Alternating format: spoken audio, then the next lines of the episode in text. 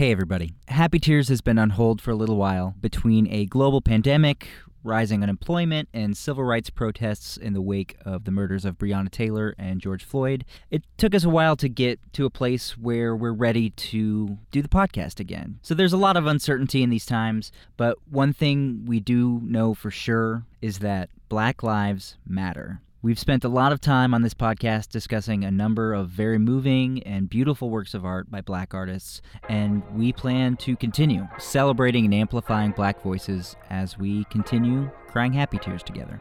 Brandon, take it away. Hi, friends. Welcome to Happy Tears.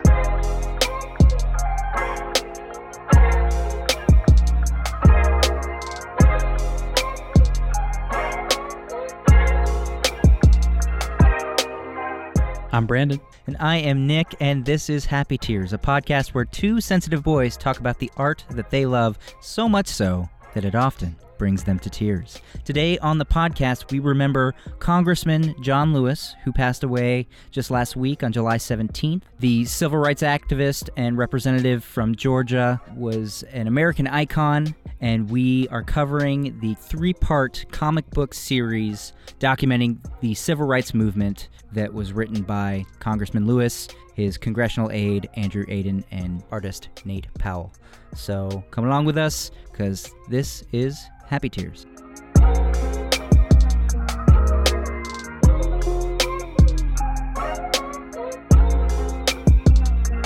How you doing? I'm doing well. You know, despite a deadly pandemic and Yeah. the world being insane. Yeah, I'm doing I'm doing all right considering. Did you How have any uh any uh, I'm doing doing okay. Did you have any happy tears this week? I don't think so. I've been, you know, I was really good up until the pandemic. I kept a diary. Uh, literally, just anytime I I cried at anything, I had I had pages worth of of happy tears. And then, you know, a couple weeks into the pandemic in early March, I just abandoned it because I was we were just like crying every day, and uh, I I lost track. And so all that to say, maybe I had some happy tears in the last week, but I I don't have any remarks prepared, so I will hand it over to you. That's totally fine. Oh, all right. So yeah, mine pr- practically all came in today. I had a kind of a roller coaster of a, an emotional day. I had someone who I admire quite a bit. Um, I rolled over out of bed this morning and found out that he had passed away uh, suddenly. His name's Michael Brooks. He was a progressive independent journalist who hosted his own podcast, was featured uh, heavily on the Majority Report podcast. He was 37 years old, passed away uh, of a medical condition, and he had guests featured on his podcast that were, you know, people I really respected. He introduced me to a lot of people. Um, he was someone who seemed like a beacon of light in that kind of political sphere. Uh, he was very globally minded person and um, fought for uh, the, you know, poor people, working class people, and introduced me to a lot of ideas. But most of all, he was a compassionate person and super funny guy. But it just felt like, and, and from all the tributes I'm seeing, it seemed like he was exactly that guy. But a lot of people that had started uh, their own podcast had uh, kind of done tributes to him and just talked about how he lifted them up so much and he was a connector for a bunch of people around him that he had this kind of like mix of conviction and humor and compassion spirituality he had like this uh, just a mix of a bunch of things that it, it seemed like no one else was kind of like him. Someone who uh, kind of cuts through a lot of the uh, back and forth dialogue i feel like to really get to the heart of and the humanity of a lot of the issues and i i really respected him and he will be missed for sure. It's weird because it's like one of those things where i obviously didn't know him personally but definitely uh, felt like i he was some sort of friend through all the videos I've watched and content I've kind of consumed. I haven't had like a day where I felt like I've cried over someone that I didn't know, uh, really in a in a while. But it was a um, was one of those kind of deals. Now that I'm thinking about it and listening to you talk about Michael Brooks, you know, it reminds me of how I feel about Robin Williams, who would have turned 69 years old today. So, uh, you know, I definitely feel for you, brother. Yeah, I saw several tributes to uh, Robin as well, and that was just that was adding more fuel to the the uh, the tear fire Right. today. Yeah. So like he, they still aired his podcast tonight, but with his sister and uh, two of the other guys that are on there, and then the majority report was practically uh, just a tribute to him today. So a bunch of um, colleagues called in, and uh, so I I was listening to that a good amount, and that was just. Uh, I mean, obviously they're super emotional as well, and so it was weird. It was someone who I felt um, weirdly connected to, even even though I uh, didn't know him. So a lot of what he preached was just the uh, importance of empathy, and I think of like our podcast and how I don't know when we're getting down to the root of a, a lot of these things we're discussing. That's like uh, the main theme that always kind of pops up. So just want to kind of stay true to that spirit, and was an encouraging thing for just being a um, part of something like what we do is just that this uh, practice or whatever can be a, a service of that. So, anyways, Well, between John Lewis, Michael Brooks, throwing back to Robin Williams, and even uh, Reverend C.T. Vivian, who died on the same day as John Lewis and is also featured in this March comic book, we stand on the shoulders of giants, and hopefully we can just help put a little bit of light in the world.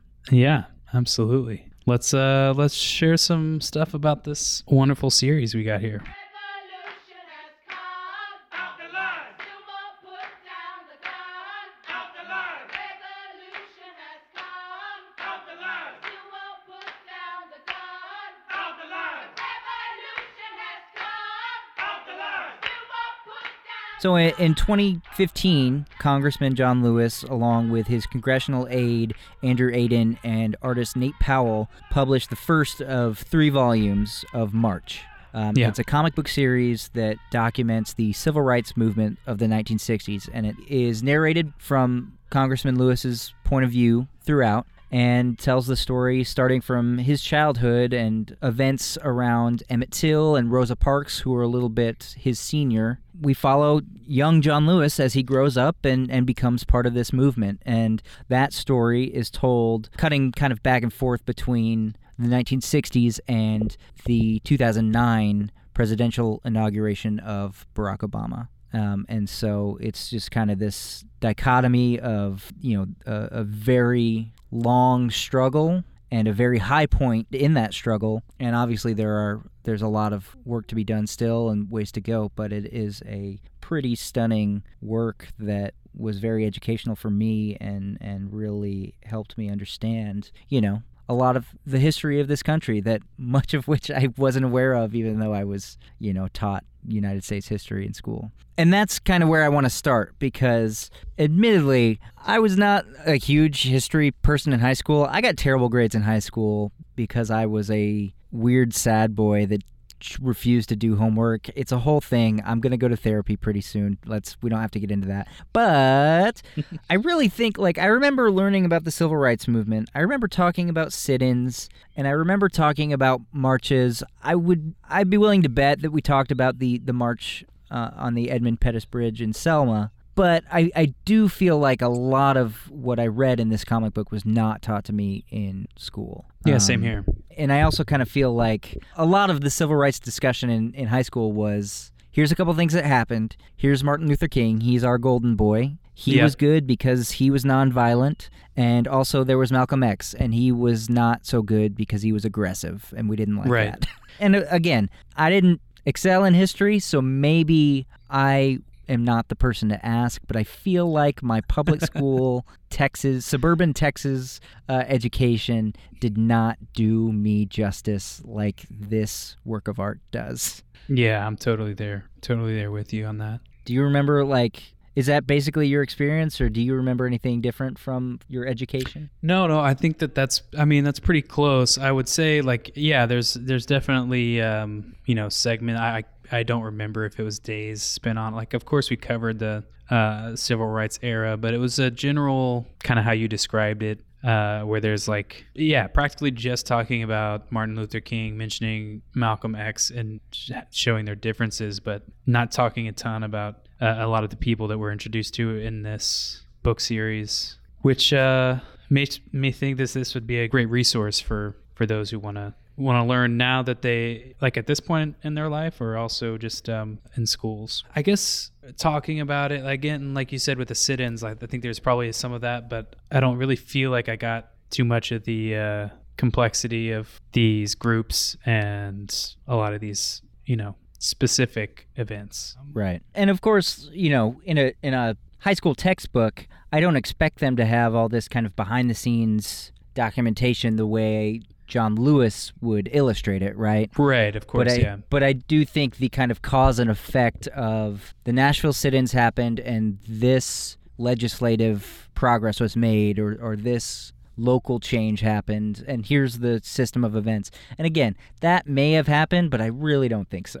Yeah, I guess like the more specifics of the voter suppression stuff, I don't remember learning. Yeah, I guess it's just like pretty more so broad. I, I think having a textbook but having some supplemental literature would have been better.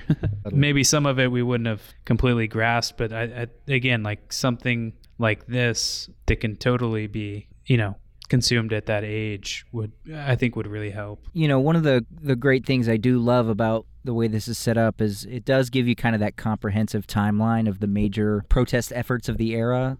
You know, starting with the murder of Emmett Till, going into Rosa Parks, through the Nashville sit-ins, the Freedom Rides, the March on Washington, and and and Selma and Montgomery. Alabama. So that's nice, right? Like I had never gotten a comprehensive here's a really good retelling of of everything that went on from this period to this period, right? Right. And then from there, it was really nice to understand the differences between the different civil rights organizations, you know, the groups that are part of this. So the SCLC, SNCC, the Student Nonviolent Coordinating Committee, um, CORE is another one of them, and how they didn't always get along and they all had different philosophies. And even John Lewis and Martin Luther King and Malcolm X and, and all these individuals had slightly varying philosophies. And understanding the way that they kind of built a movement despite differences in opinions was pretty moving. Yeah, I agree. And I thought those those sections in particular had some great momentum and uh, I don't know, I guess drama in those particular parts that were, was really engaging and just like you said, like highlighting those differences was something that I hadn't really thought about and, and it was really uh, really cool to see. In particular, just like starting off with the because this covers so uh, like a lot of material right w- over these three uh, books that I appreciated how early on uh, it covers John's childhood in Alabama and gives you like a really it's just pretty introspective at that in those pages and kind of puts you in his shoes and what his motivations were, were and just kind of what he was feeling as a kid and what he was going through and kind of like showing you some of the the growth in between even then and his the kind of like Nashville days or whatever I thought was really important because it does get pretty information heavy as you get and each of these books get bigger. So it was i think it's really nice to kind of ease you into the story that way but also give you a sense of who who he was early on. Yeah, definitely by the third volume, it's the biggest in terms of page number, and it's pretty dense with information and event after event. 'Cause Things just heated up quickly, and a Right. lot happened in you know like I think it was like 1969 is set. I really appreciated learning a lot of the names and faces of this movement that you know outside of the Martin Luther Kings and Malcolm X's, you know Diane Nash, Fannie Lou Hamer, um, these these people that are are less famous than the giants of the era that made huge impacts. It felt to me like the kind of Marvel or DC universe of civil rights heroes, right? Like they all had their role, and and the way this is a comic book, right? They all kind of a lot of them got like an introductory like page and kind of got either like a hero pose or you know there's one of Malcolm X that is particularly striking that I really like, and so you know kind of crossing that um, the real world historic heroes with a medium that is traditionally you know superheroes and and silliness and nonsense. yeah no i think that's nice. a really great point that's that's a fun thing to all right that's a cool comparison i i didn't necessarily think about that but but because of the medium that's totally true Another valuable aspect of this is they were able to capture the violence of the era without really pulling any punches, right? I mean, it, it can be pretty brutal at times, which is true to history, right? And so I think from an educational standpoint, we talk about potentially like if they were to teach this in high school, it, it is a tough pill to swallow at some points because it is brutal. Yeah, and I think they were very effective uh, in showing those uh, like circumstances and events. Like the, I think that the illustrations do a really fantastic job of displaying and conveying like the tension and the internal struggles, uh, as well as those you know uh, external physical struggles as well. And just like you said, yeah, there's quite a bit of um, you know things that are very disturbing to to look at, and I think having it in this format where they're uh, still images, but you can kind of dwell on those pages and and we'll talk a little bit more about like some of the techniques they use in here but yeah i just thought all that was really effective Very effective. And, you know, you and I kind of read this together a few months ago. I mean, we've been talking about covering this on the podcast for a while. Um, and, and it just seemed imperative now that with the passing of Congressman Lewis that we had to cover this at this time, right? We probably would have at some point. But it is crazy because I still had my library books last week. I, I got to revisit it, you know, and uh, some of these images are pretty consistent with some of the news that we're seeing today. You know, it, it is pretty crazy with, with the amount of, of Black Lives Matter protests going on in America uh, and, and things that are happening in Portland and, and you know, Minnesota and all, all over.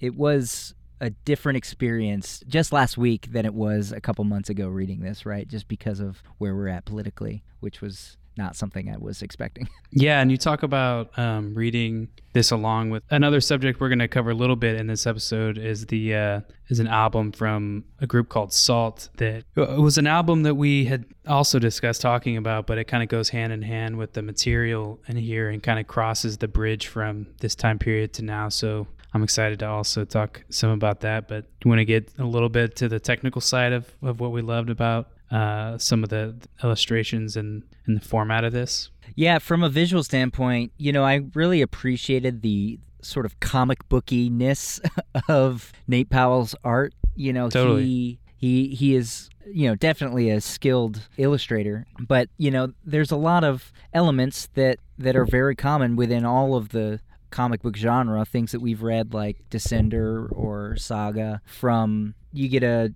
several pages of kind of traditional panels of storytelling and then you flip a page and then there's a double spread that's like one big picture or a single page that's and usually those moments are those kind of uh, mic drop moments or, or Right, the dr- really Really dramatic. yeah, I mentioned the introduction of Malcolm X as one. There's a really stunning and kind of stark image of Martin Luther King in the Birmingham jail that I, I adore. And even like towards the end, when uh, John Lewis is, is on his way to the uh, the march in Selma, it's like him alone walking down the street, and it's he's coming towards you, the the reader, and it's it's like a hero pose, right? And so uh, we talk about the kind Mhm. of comic bookiness and superhero ness of this all. It just translated to this medium so well, and they did a great job. Yeah, totally totally agree with you on that. I think there's so many parts of like especially I have in book 3 where I have uh put put sticky notes on uh, like these pages, but I think that like the way that darkness is used throughout um throughout this like there's a lot of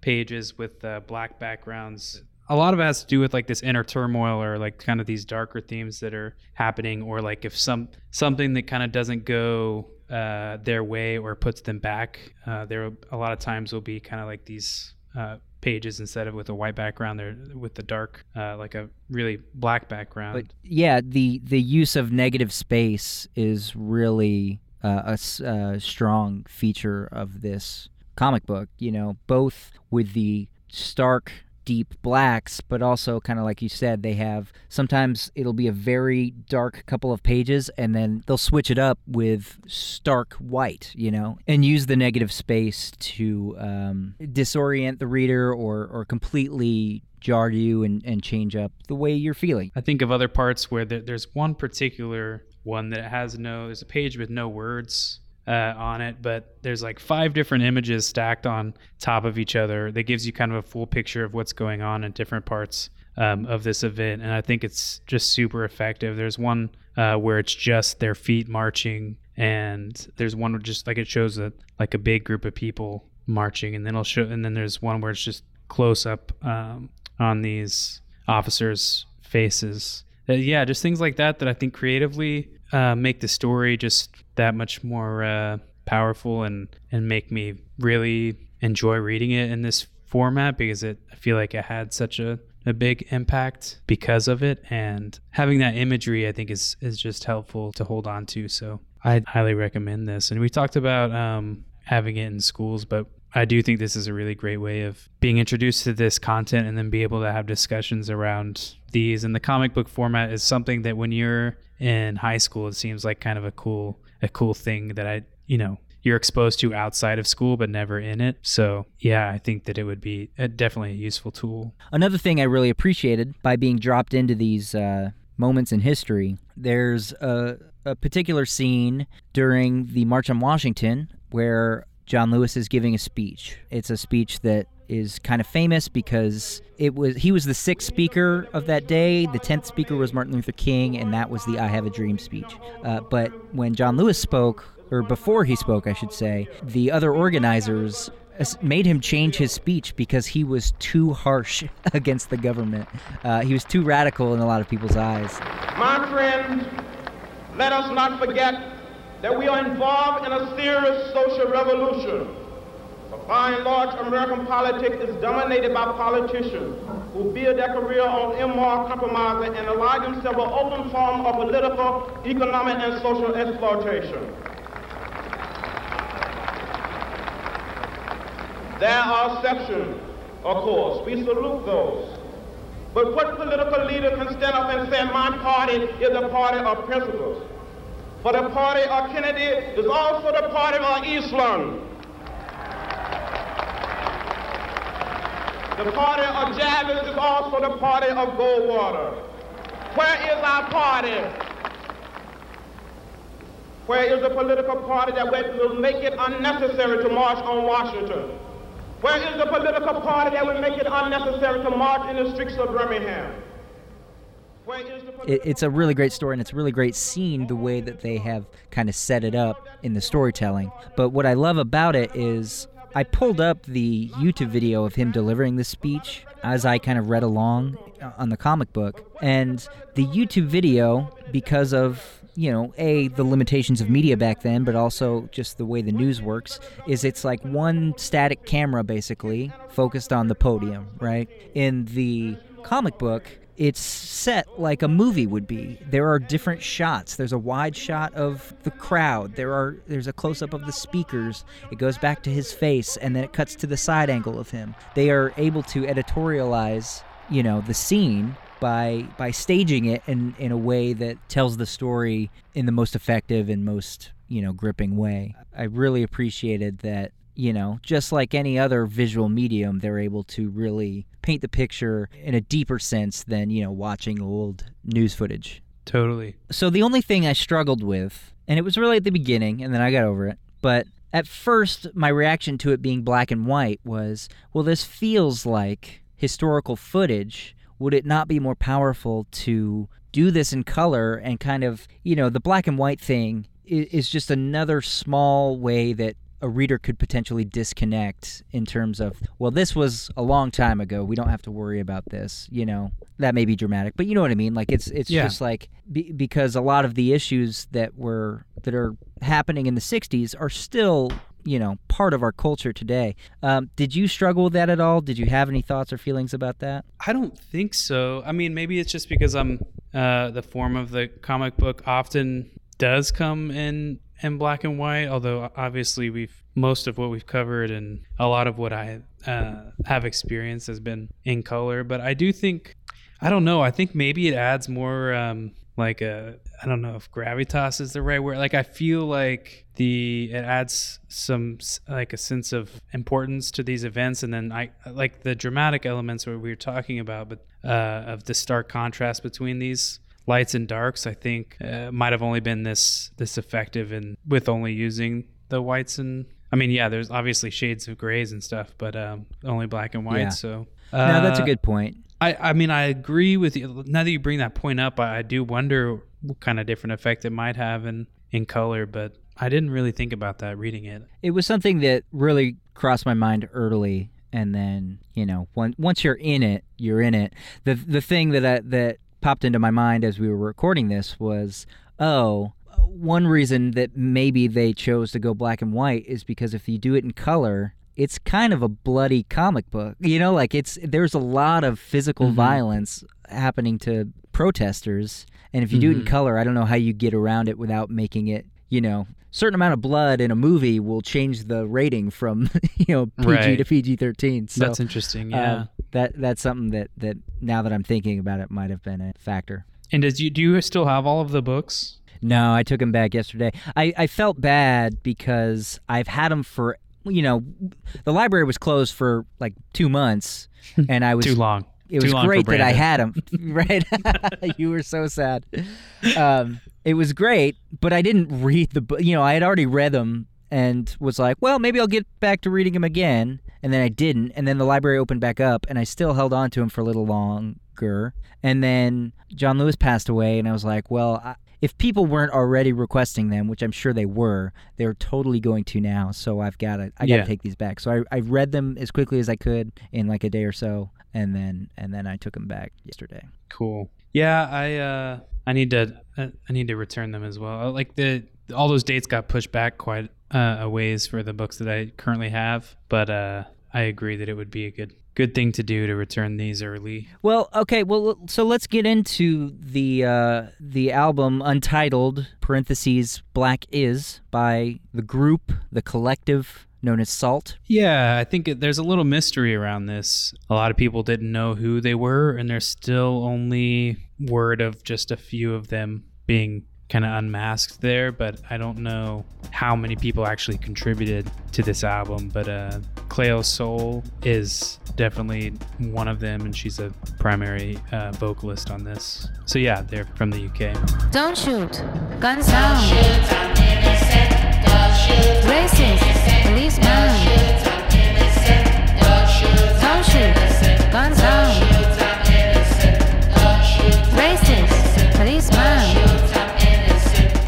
This whole album is essentially it's all about revolution, baby. You know, it's uh, the album art is a black and white photo of the of the the power fist. Much like a lot of the art of this, it's kind of shrouded by a bunch of black negative space, right? Mm-hmm. and it's just kind of uncanny timing um, for this to be released you know in the current political moment that we're in s- definitely in america but really you know around the world with with black lives matter protests happening uh, everywhere Yeah, and and funny enough, it goes along like so. Their previous releases were uh, they have one called Five and one called Seven, but all that are also just with the big black background, and you know they were able to continue that uh, style. Uh, with this new release, which was a surprise release that I first heard, they they announced that they were going to release it on on Bandcamp, um, but Gilles Peterson on his uh, radio show played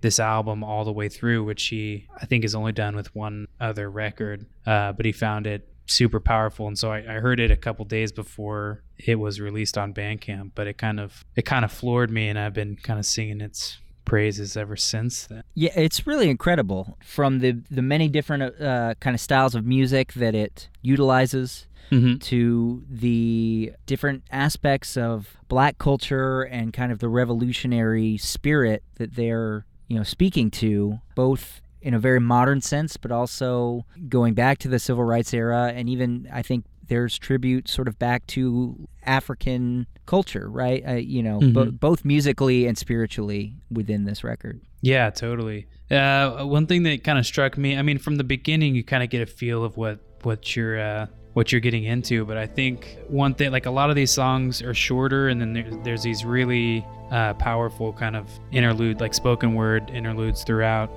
Black is safety. Black is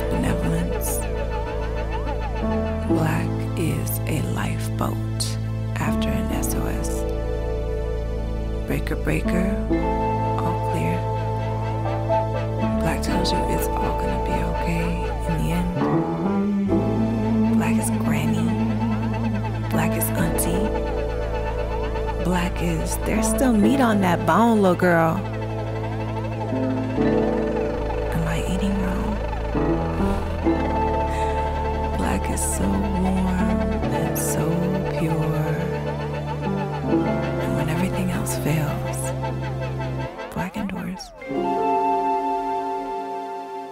With all these different styles and kind of song links and stuff, it just reminded me of almost like chapters or uh, snapshots of of a movement from all of these kind of different angles, and uh, I just thought that was really powerful. I thought it was sequenced incredibly well. Yeah, there's several highlights on here. I know we can we could talk about a lot of these songs, but what uh, were there particular things that stood out to you as you were listening? Yeah, I mean, I, I totally agree with uh, your assessment of the sequencing. I, I think it is uh, really stunning, and I do think it kind of reflects in a lot of ways this comic book series in that it also, you know, both the the music and this comic book are a documentation and a reflection on struggle, as well as many other things, right? There are positive moments and revelations throughout both, and they both kind of end in a in a hopeful and and powerful way.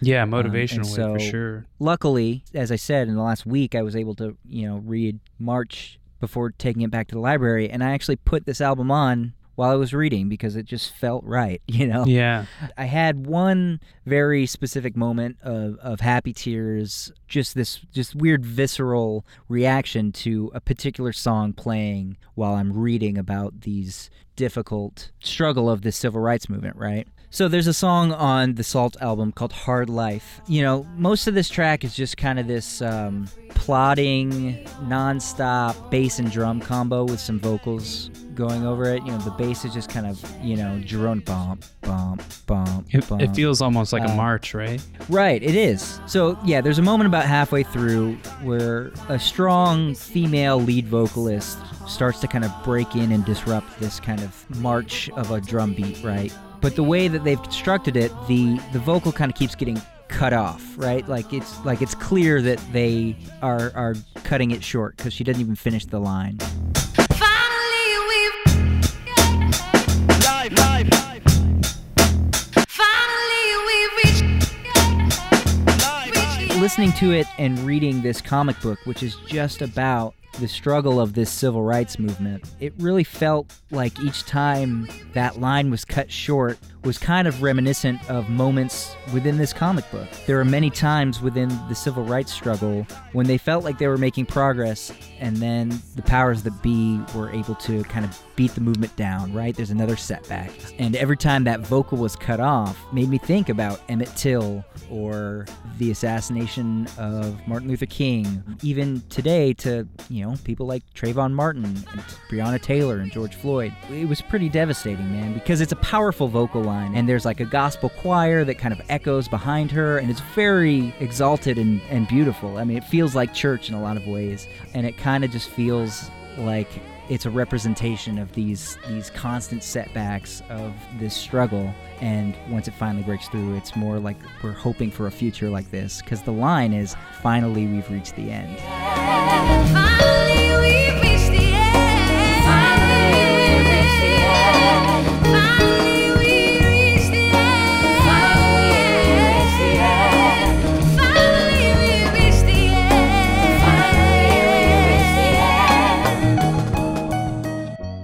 That sounds like a really moving experience. I love, uh, like you said, when uh, special moments happen like that between uh, the text or images and uh, music that aren't directly linked, um, like a soundtrack or something, but that uh, to connect in a way that brings new life to a story. So that is going to be our listener question of the week. Oh. if uh, if any of our audience has ever had a, an experience like like that, please let us know where you've come across uh, an album or a song while uh, reading that. Uh, yeah kind of that that confluence of of art forms love that Dope. Yeah, like I said, there. And I think a lot of what I was talking about the snapshots. There's a lot of like longer tracks followed by short tracks and then longer. So it feels like there's kind of it's broken. It's it flows in a really beautiful way, but it's broken up into segments that feel like they're telling a different part of the story, which I think is great. So, but in terms like musically, I really love the song uh, "Wildfires." Just kind of the the groove of that song mixed with her delivery, I think is is really powerful, and and the lyrics are al- also really powerful.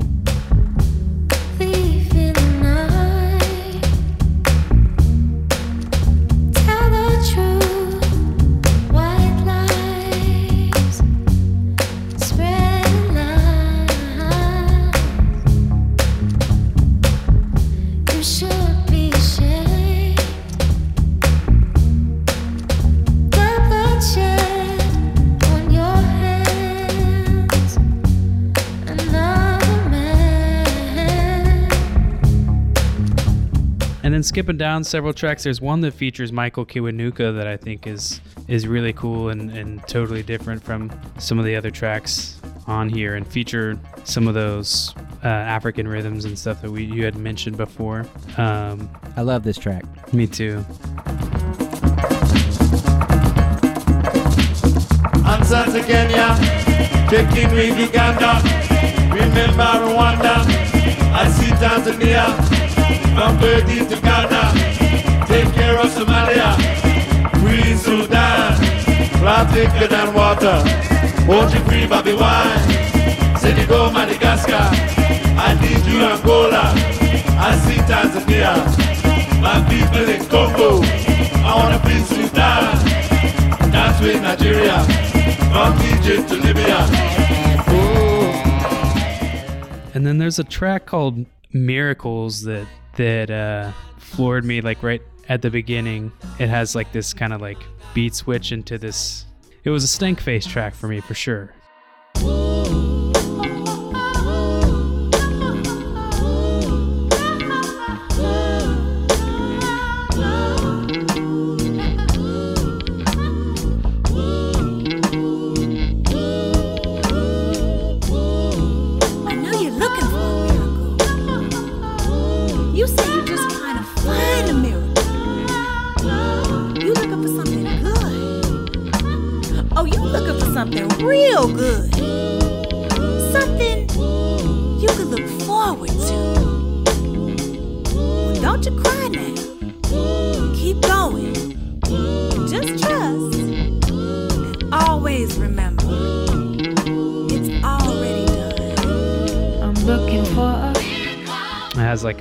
swing to it that's I think really great, and then uh, this kind of choir that echoes Miracle I think is really powerful.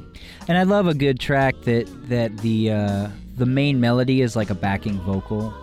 feels like a very kind of uh, laid back track, but there's this uh, segment when like towards the end where she has a segment where it goes, "No matter how high I will rise, we will rise," and I found that part to be yeah really powerful.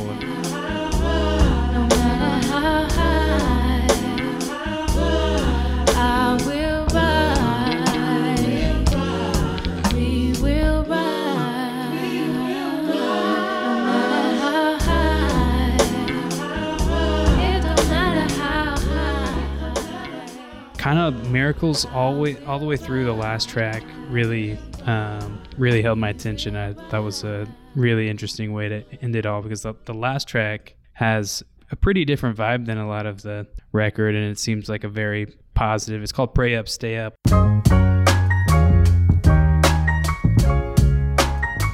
Kind of like a encouraging word to uh, the listener and to you know fe- uh, fellow people in the fight. I guess it felt like that to me at least. Absolutely. I think it's a wonderful high point to end that album. And like I said, I think it mirrors the high point of ending the, the comic book, you know, with the inauguration of President Barack Obama. It's a good one. It's it's the it's some of the light that we all need right now. Yeah. I mean, I have it on a morning playlist, and I feel like it's a really great morning song. I do want to mention one uh, recommendation I have that's kind of in line with this. A book that I also got from the library uh, called The Undefeated. It's by Kwame Alexander and uh, illustrated by Kadir Nelson. And I'm just going to read the description here. On the inside, it says, uh, This is for the unforgettable, the unafraid, the undefeated. This is a love letter to America, to Black America, to the grit, passion, and perseverance of our greatest artists, athletes, and activists, to the dreamers, to the strength and bravery of everyday people caught in the web of history, with references to lyrics and lines originally shared by our most celebrated heroes. This poem digs into the not so distant past to underline the endurance and spirit of those surviving and thriving in the present. I just thought this would be another really cool uh, resource to have for even younger readers than than March. Um, it's a picture book with some really beautiful paintings and illustrations throughout and just a, a great way to you know familiarize yourself or your kids with these people and their faces so it's like i found it really powerful and uh, highly recommend it to go along with uh, the march reading or to introduce before um, someone's of age to really understand or connect with some of the events in in March. So just wanted to leave leave you with that. Ah, yeah. This album has seems to have just dropped at the perfect time. It is it is a crazy time in our world. It seems to capture the spirit of our era and eras past. And this comic book was a really educational and moving experience for me and I feel lucky to have lived in a world with a John Lewis and that that these men were able to create this document of history. Absolutely. So with that, um, I think we'll say, uh, you know, rest in peace, Congressman John Lewis, Mr. Michael Brooks, uh, Reverend C.T. Vivian, and uh, pray up, stay up, folks. Pray up, stay up. Pray up, stay up,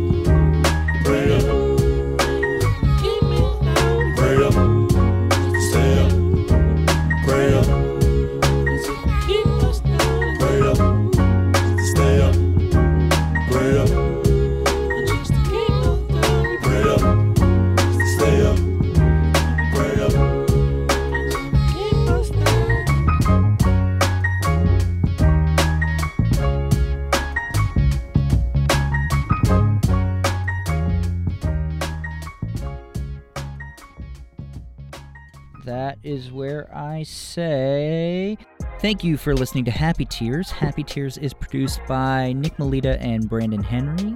You can find more information as well as this episode's show notes at happytearspod.com. Subscribe at Apple Podcasts. You can leave a review at Apple Podcasts. On Twitter, we are at Happy Tears Pod, and on Instagram, we're at Happy Tears Podcast. And the Facebook page is Happy Tears Podcast. Great. Uh, original theme music by Homage. You can find his music at youtube.com slash homage beats or on Instagram at homagebeats. Uh, check out our playlist on Spotify called Happy Tears Mixtape. We throw songs on there from albums and songs we cover on the podcast. Keep an eye and an ear out for uh, some new podcasts coming your way. Uh, maybe some seasonal ones, maybe covering the first half of the year. Be sure to hit us up with your answers to the the audience question. What is one either visual work of art or text that has been enhanced by you know you playing music in the background or you being in the right place at the right time? Something, something special going down. the magic's a brewing. And that is all for this week of Happy Tears. Farewell.